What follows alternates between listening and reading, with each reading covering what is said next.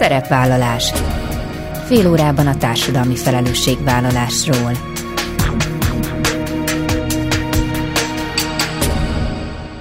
Jó napot kívánok! Bíró Bori köszönti Önöket! Adásainkban hétről hétre példákat hozunk arra, hogy egy-egy cég vagy intézmény, netán magánszemély, milyen formában, milyen eszközökkel járul hozzá anyagi gondok, társadalmi problémák orvoslásához, az életminőség javításához, a fenntartható fejlődéshez. Így módon is kifejezve, hogy felelősséget érez azért a környezetért, amelyben él és dolgozik.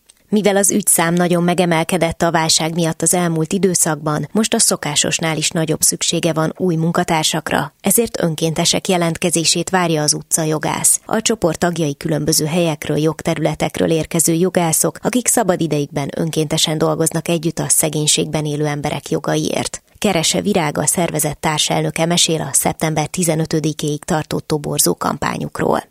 A magyar középiskolások 85%-a számolt be arról, hogy már zaklatták az iskolában, 66%-ukat pedig rendszeresen érte vagy éri fizikai, lelki vagy verbális erőszak kortársaitól. A bullying jelenség aggasztó hazai elterjedtségét vizsgálta az UNICEF Magyarország tavalyi felmérése. A gyermekjogi szervezet mostani kampányával kifejezetten azokat a fiatalokat szólítja meg, akik szemlélőként tanulja a bántalmazásnak és módjukban állhat segíteni. Dr. Balázs Borbála az UNICEF Magyarország gyermekjogi munkatársa avat be a részletekbe. Ezek a mai témáink. Tartsanak velünk!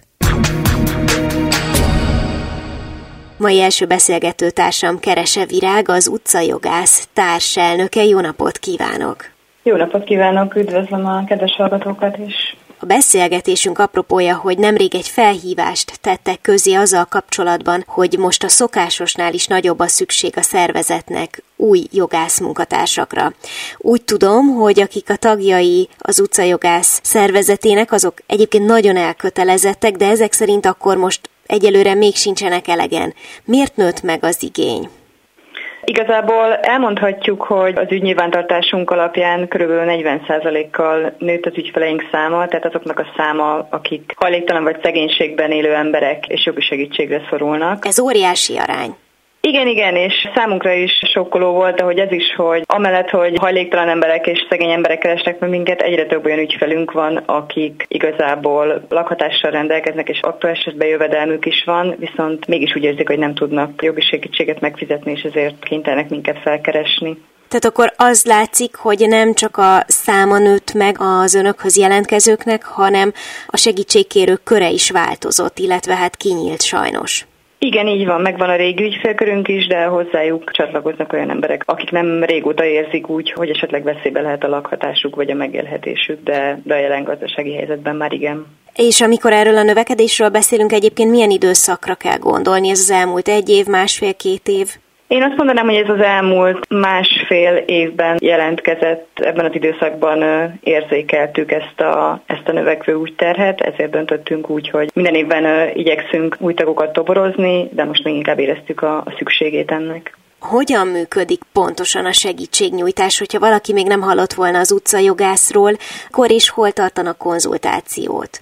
Az utcajogász legfőbb tevékenysége ez a Blaha Luisa téri személyes segítségnyújtás, amit minden pénteken 3 és 5 óra között tartunk a Blaha Luisa téren. Azért választottuk ezt a helyszínt, mert az mindenki számára könnyen megközelíthető és hozzáférhető. Itt tudunk az ügyfeleknek személyesen válaszolni a kérdésükre, illetve fölvenni az ügyüket, és ha szükséges, akkor tovább foglalkozni vele, illetve ezen kívül fenntartunk egy e-mailes segítségnyújtási lehetőséget is, illetve heti két nap telefonon is várjuk az ügyfeleink hívását. És ez hogyan működik pontosan, akinek segítségre van szüksége, az oda ballag ebben az időpontban, beáll egy sorba, kivárja a sorát, és egyszerűen amikor ő következik, akkor elmondja a problémáját, azt rögzítik, és aztán igyekeznek feldolgozni a, az ügyet, vagy ez azért ennél bonyolultabb? Ez nagyjából így hangzik, ahogy, ahogy elmondta. Azt nagyon fontos elmondani, hogy vannak segítőink az ügyfélfogadáson, ők hajléktalanságban érintett aktivisták, akik megteremtik azokat a feltételeket, ami lehetővé teszi, hogy az ügyfélfogadás gördülékenyen folyhasson le. Ők azok, akik sorbaítják az ügyfeleket, alkalomattán válaszolnak olyan kérdésekre, ami nem jogi jellegű, de esetleg hasznos az ügyfeleinknek illetve ők figyelnek az ügyfélfogadás rendjére is, és nekünk nagyon nehéz lenne számunkra a munka. Említette, hogy ugye alapvetően lakhatási kérdésekkel fordulnak önökhöz, de milyen ügyben érkezik a legtöbb megkeresés, tehát azon belül, hogy lakhatás, vannak esetleg olyan konkrét ügycsoportok, amelyekkel kifejezetten foglalkoznak, vagy amelyek leginkább jellemzik az ügyfélkört? Természetesen vannak szakterületeink, amiken a, a legtöbb tapasztalattal rendelkezünk, illetve az ügyfeleink között is vannak olyan ügyterületek, amik többször fordulnak elő. A legtöbb problémája a szegény embereknek általában az adósságokból fakad, ezért például végrehajtási joggal nagyon-nagyon sokat foglalkozunk illetve többször van olyan, hogy valamilyen szociális joggal, ellátásokkal kapcsolatban keresnek fel minket. A lakhatással, lakásbérléssel, önkormányzati lakásbérléssel kapcsolatban is nagyon sok megkeresést kapunk, illetve fordulnak elő szabálysértési ügyeink is, ezek főleg a hajléktalan ügyfeleinket érintik. Az, hogy önök vannak, az egy fantasztikus dolog, és talán vannak hallgatók, akik tudják, hogy idén a budapesti lakosok szavazatai alapján az évfővárosi civil szervezete címet kapta az utcajogász, tehát valóban ez egy visszajelzés arra, hogy óriási szükség van önökre, és hogy nagyon jól végzik ezt a munkát, de azért bennem felmerül a kérdés, hogy egyébként milyen jogi lehetőségei vannak ma egy olyan állampolgárnak, aki például nem tud ügyvédet megfizetni. Én úgy tudom, hogy, hogy az utcajogász azért egyedülálló ezen a területen, mert kifejezetten szegény embereknek ingyenes jogi tanácsadással tulajdonképpen csak mi foglalkozunk a civil szervezetek közül, és ez valóban egy, egy nagyon nagy hiány Magyarországon, illetve a magyar jogrendszerben, hogy az, aki esetleg nem tud megfizetni egy ügyvédet, ő nagyon nehezen talál segítséget. Tehát ilyen szempontból is fontos az, hogy legyenek olyan kollégáik, akik segítik ezt a munkát, és ugye említettük, hogy a beszélgetésünk apropója egy toborzó felhívás, egy picit segítsen népszerűsíteni az utcajogást a túloldalról, tehát hogy miért jó ehhez a közösséghez tartozni. Igen, az utcajogásznak alapvetően ez is a célja, hogy így a magyar jogász társadalomban az érzékenyítés feladatát elvégezze, és minél több szociálisan érzékeny jogászt megnyerjen magának.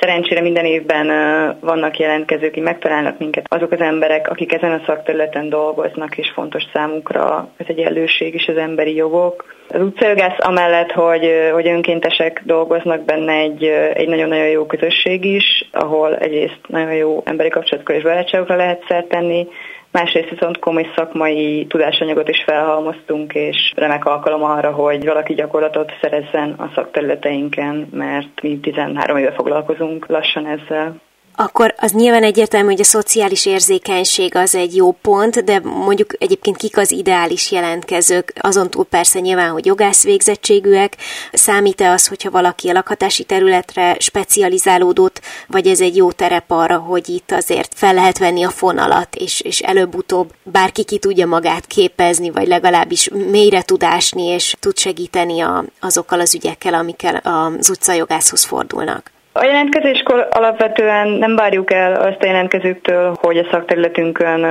óriási tapasztalattal rendelkezzenek. Egyébként kevés az olyan jogász, aki, aki lakhatási jogba sorra specializálódik. Uh-huh. Inkább azt várjuk el, hogy, hogy nyitott legyen, a szociális ügyekre jó tudjon csapatban dolgozni, illetve meg legyen benne a megfelelő felelősségérzet ahhoz, hogy ezt a munkát el tudja végezni. A virágnak egyébként van kedvenc személyes sikere, tehát az, ami az utcajogászhoz kötődik, amiről szívesen mesélne egy olyan ügy például, ami kifejezetten a szívéhez nőtt? Természetesen nem azt mondom, hogy nagyon sok sikerélmény van, de azért, azért akadt pár eset. A legutóbbi időszakból azt említeném, talán amikor a Metropol által megjelentetett diszkriminatív cikket támadtuk meg a Nemzeti Média és Hírközlés Hatóságnál, és a médiatanács egyetértett velünk abban, hogy mennyire károsak ezek a kommunikációs fajták, és mennyire elidegenítik az embereket más embertársaiktól. Gratulálok ehhez a sikerhez is, és tudom, hogy azért vannak még ehhez hasonlók, és hogyha valaki szívesen tartozna ehhez a közösséghez, akkor szeptember 15-ig lehet jelentkezni. Még abban segítsen, hogy pontosan hogyan és mi a módja a jelentkezésnek. Az utcajogász.gmail.com e-mail címre várjuk a jelentkezéseket, és szeretnénk egy önéletrajzot, illetve egy motivációs levelet kapni, hogy valamilyen képet kapjunk a jelentkezőknek a szándékáról, és aztán ezután minden jelentkezőnek visszajelzünk, és várjuk a jelentkezéseket. Sok sikert a toborzáshoz, Kerese Virággal az utcajogász társelnökével beszélgettem, köszönöm szépen. Köszönöm szépen. Szerepvállalás Folytatjuk vendégem dr. Balázs Borbála, az UNICEF Magyarország gyermekjogi munkatársa. Jó napot kívánok! Jó napot kívánok, és üdvözlöm a kedves hallgatókat is!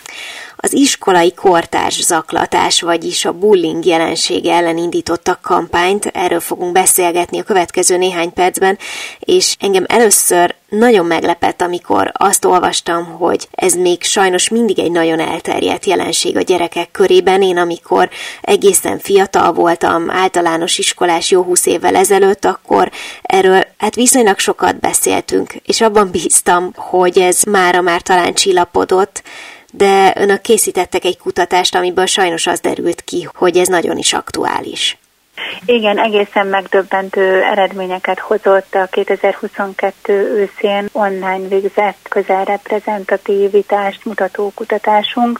A gyerekeknek a 66%-a számolt be arról, hogy a tanulmányai során rendszeresen éri vagy érte fizikai, lelki vagy verbális erőszak, és ez egy ilyen mindennapos dolog az iskolákban. Az is nagyon meglepő, hogy a gyerekek 6-10 éves koruk között tapasztalnak először ilyesmit. Tehát láthatjuk, hogy ez tulajdonképpen mindenkit érint, onnantól kezdve, hogy beteszi a lábát az iskolába. Hogy egy picit magának a szónak a jelentését értelmezzük, mit jelent maga a bullying, milyen fajta bántásra vagy erőszakra kell gondolni? Tehát a bullying esetében az iskolai zaklatásnál megkülönböztetjük egy egyszeri konfliktus helyzetről, ami egyébként normálisan is kialakul a gyerekek között. Az a három fontos tényező, ami ezt megkülönbözteti, hogy nagyon befolyásolja, negatív hatása van a, az áldozatra nézve, és akár a mindennapi tevékenységében is gátolja, mert állandó félelemben és bizonytalanságban élhet emiatt Másodszor, hogy nagyon eltolódnak a hatalmi viszonyok, tehát az, aki az áldozati szerepbe kerül, az nem tud igazán védekezni. A másik szinte, hogy uralkodik rajta, vagy uralkodik rajta. És hogy ez a zaklatás, bullying, ez ismétlődő. Tehát nem egyszerű alkalomról van szó, hanem ez így tulajdonképpen vissza, visszatér az ember a gyerekek életében. És akkor tulajdonképpen azért is veszélyes, amit az imént említett, hogy ezek a szerepek nagyon be tudnak csontosodni, tehát aki egyszer támadó volt, az marad nagy valószínűséggel, és aki pedig áldozat, az, az nehezen tud ebből kijönni. Én egy picit még az okot keresem, mert a gyerekek azért alapvetően nem gonoszak, és azt is említette, hogy egyfajta konfliktus helyzet az, az normálisnak tekinthető. De mi okozza azt, hogy ez mégis el tud mozdulni egy negatív irányba? Hát valószínűleg az, aki a bántalmazó pozícióban van, ő maga is tapasztalt hasonló bántalmazást valamilyen másik szituációban, uh-huh és az rögzült benne, hogy ezzel lehet hatalmat, pozíciót, dominanciát elérni ebben a közösségben. Kell hozzá az is, hogy ezek a közösségi normák mondjuk alkalmasak legyenek. Ezen a prevenciónak a lényege, hogy ezeket a közösségi szabályokat afelé tereljük, hogy egészen kicsikortól erősítsük a gyerekekben, hogy ez a viselkedés nem oké, és amennyiben mégis ilyet tapasztalnak, akkor segítséget lehet kérni. Még annyit szeretnék elmondani, hogy három fontos szereplője van egy ilyen iskolai zaklatásos helyzetnek. Ugye, akiről beszéltünk, a bántalmazó, aki tulajdonképpen elköveti a bántalmazást, aki sok esetben ő maga is segítségre szorulna abban, hogy egy újfajta viselkedés mintát tanuljon meg az áldozat, aki mindenképpen segítségre szorul, és jó esetben tud segítséget kérni, de sajnos a kutatásból az derült ki, hogy a gyerekeknek a 25%-a nem tudja, hogy hova fordulhat egy-egy ilyen helyzetben, és ez néha, hát így a médiából is ismert esetek kapcsán tudjuk, hogy, hogy bizony tragédiába torkollik, tehát hogy akár az öngyilkosságig fajulhat ezeknek a gyerekeknek a helyzete. És a harmadik csoport, akik nagyon fontos szereplői egyébként egy ilyen iskolai zaklatásnak, ők a szemlélők, akik tulajdonképpen végignézik, hogy mi történik, és sok esetben tehetetlenek, vagy nem tudják, hogy tulajdonképpen milyen módszerekkel, eszközökkel lehetne gátat szabni egy ilyen kialakult helyzetnek, egy ilyen visszatérő bántalmazásnak.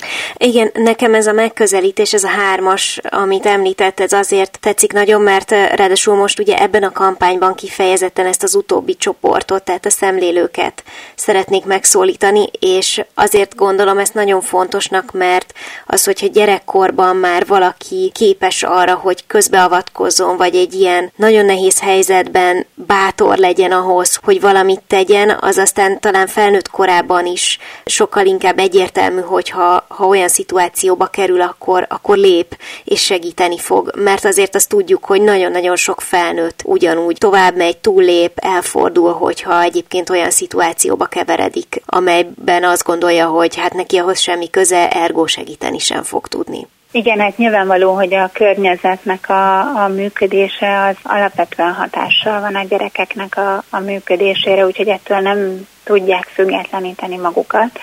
És hogy igen, valóban kiemelten fontosnak tartjuk, hogy a bántalmazás szemlélői ezek a látszólag passzív kívülállók, vagy hát jelenleg passzív kívülállók elő tudjanak lépni aktív segítőkké akár csak úgy, hogy kifejezik az együttérzésüket, és nem hagyják magára az áldozatot, mert adott esetben tényleg egy jó szó is sorsfordító lehet, segíthet az áldozatnak.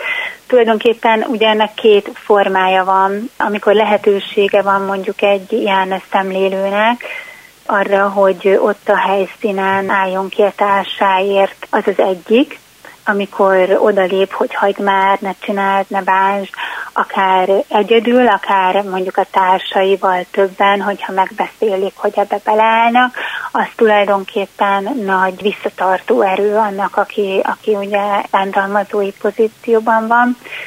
De hogyha erre nincs lehetőség, vagy, vagy nem érzi magát biztonságban az a gyerek, aki csak látja és végignézi ezt az esetet, akkor azért van más lehetőség is. Igazából az eset után oda lehet menni, meg kell kérdezni, hogy van, ott lehet vele maradni, vagy el lehet kísérni egy darabon azt a gyereket, akit bántottak. Ha online látjuk ezt a bántalmazást, akkor tulajdonképpen egy privát üzenetet rá lehet írni, hogy hogy van, jól van-e, meg lehet őt nyugtatni, hogy ne törődj ezekkel a bántó üzenetekkel. És igazából ebben segít egy applikáció, amit az UNICEF Magyarország fejlesztett ki, egyébként iOS és Android eszközöken egyaránt elérhető. Ez az úgynevezett Help App, ahol tulajdonképpen a fő oldalon talál egy gombot a szemlélő, aki megtudhatja azon keresztül, hogy mit tehet, hogyha ő maga látja, hogy ilyen bántalmazás történik a környezetében, és praktikus tanácsokat olvashat el ott, amiket utána hasznosíthat.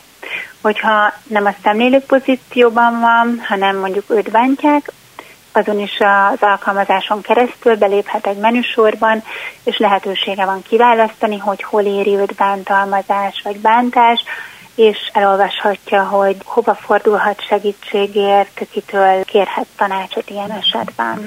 Mindenképp mondjuk el még egyszer, tehát Help App, ugye ez ennek az applikációnak a neve, és ez azért is fontos, mert nyilván szuper, hogy mi most beszélgetünk róla, de ahhoz a generációhoz, akihez szeretnének szólni, gondolom, hogy alapvetően így az online téren keresztül vezet az út. Hogyan tudják ezt a kampányt hozzájuk leginkább eljutatni?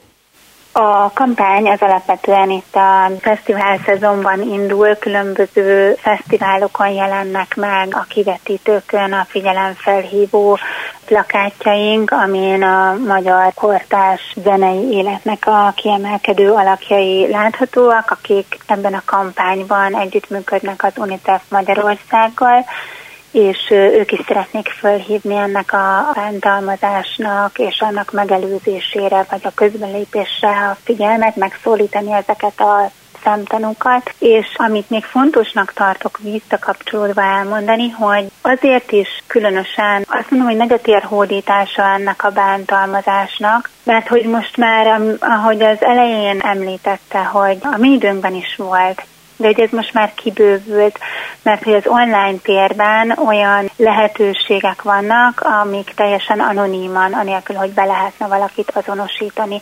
lehetőséget adnak a, a bántalmazónak, hogy mondjuk esetleg az iskolában megkezdett zaklatást ott folytassa, vagy ott indítson egy újat, és hogy ott is kiemelt szerepe van azoknak, akik ezt mondjuk egy nyilvános platformon látják, hogyha esetleg nem egy ilyen zárt chatben, vagy egy ilyen privát chat üzenetben történik, akkor, akkor mindenképpen mindenki beléphet segítőként egy ilyen helyzetben. Hát bízunk benne, hogy minél több eddig még néma szemtanút sikerül megszólítaniuk ezzel a kampányjal ne néz félre ez a kampánynak a neve. Gondolom, hogy az UNICEF különböző felületein lehet még többet olvasni róla, hogyha valakit bővebben érdekel a téma, meg gondolom, hogy szülőknek és tanároknak is jó, hogyha tájékozódnak ezen a területen. Dr. Balázs Borbálának, az UNICEF Magyarország gyermekjogi munkatársának köszönöm szépen, hogy vendégünk volt, és segített eligazodni, segített megérteni a bullying jelenségét, és ami mögötte van. Köszönöm szépen. Én köszönöm szépen a lehetőséget. Ennyi fért a mai műsorba, legközelebb jövő héten szombaton 13 órakor jelentkezem. Ha bármiről lemaradtak volna, az adást vissza tudják keresni a Klubrádió archívumában. És tudják, podcast formában is elérhető a szerepvállalás. Keressék a Spotify, a Google és az Apple podcastek felületein, ahol bármikor meghallgatható a műsor. Köszönöm, hogy velem tartottak, további kellemes online rádiózást kívánok. Bíró Borit hallották.